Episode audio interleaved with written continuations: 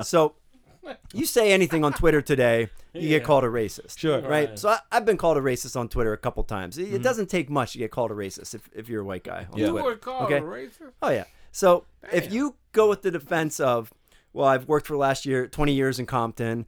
I have black friends. I've dated black women. There he goes throwing the. I have- Yeah. well, if you have black friends and you date black women and you work in Compton, wh- what racist does that? It's a valid defense. That's a valid defense. Yeah. yeah. The I have black friends defense is a valid defense. Sorry, It it's just valid. always sounds bad. It all, and I don't, and it could be valid, but whenever that's and it's usually like the do first thing racists that- have black friends?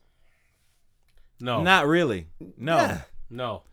But yeah, it, thi- this gets. I very have deep. white He- He got a friends. point. He got He's, a he point. has a point. Yeah, he he's has been a on good point actually pretty. You Jay know, Mattis not the- racist. the- you know. no. He wouldn't be sitting here because he get fucked up. he wouldn't be sitting in here right now.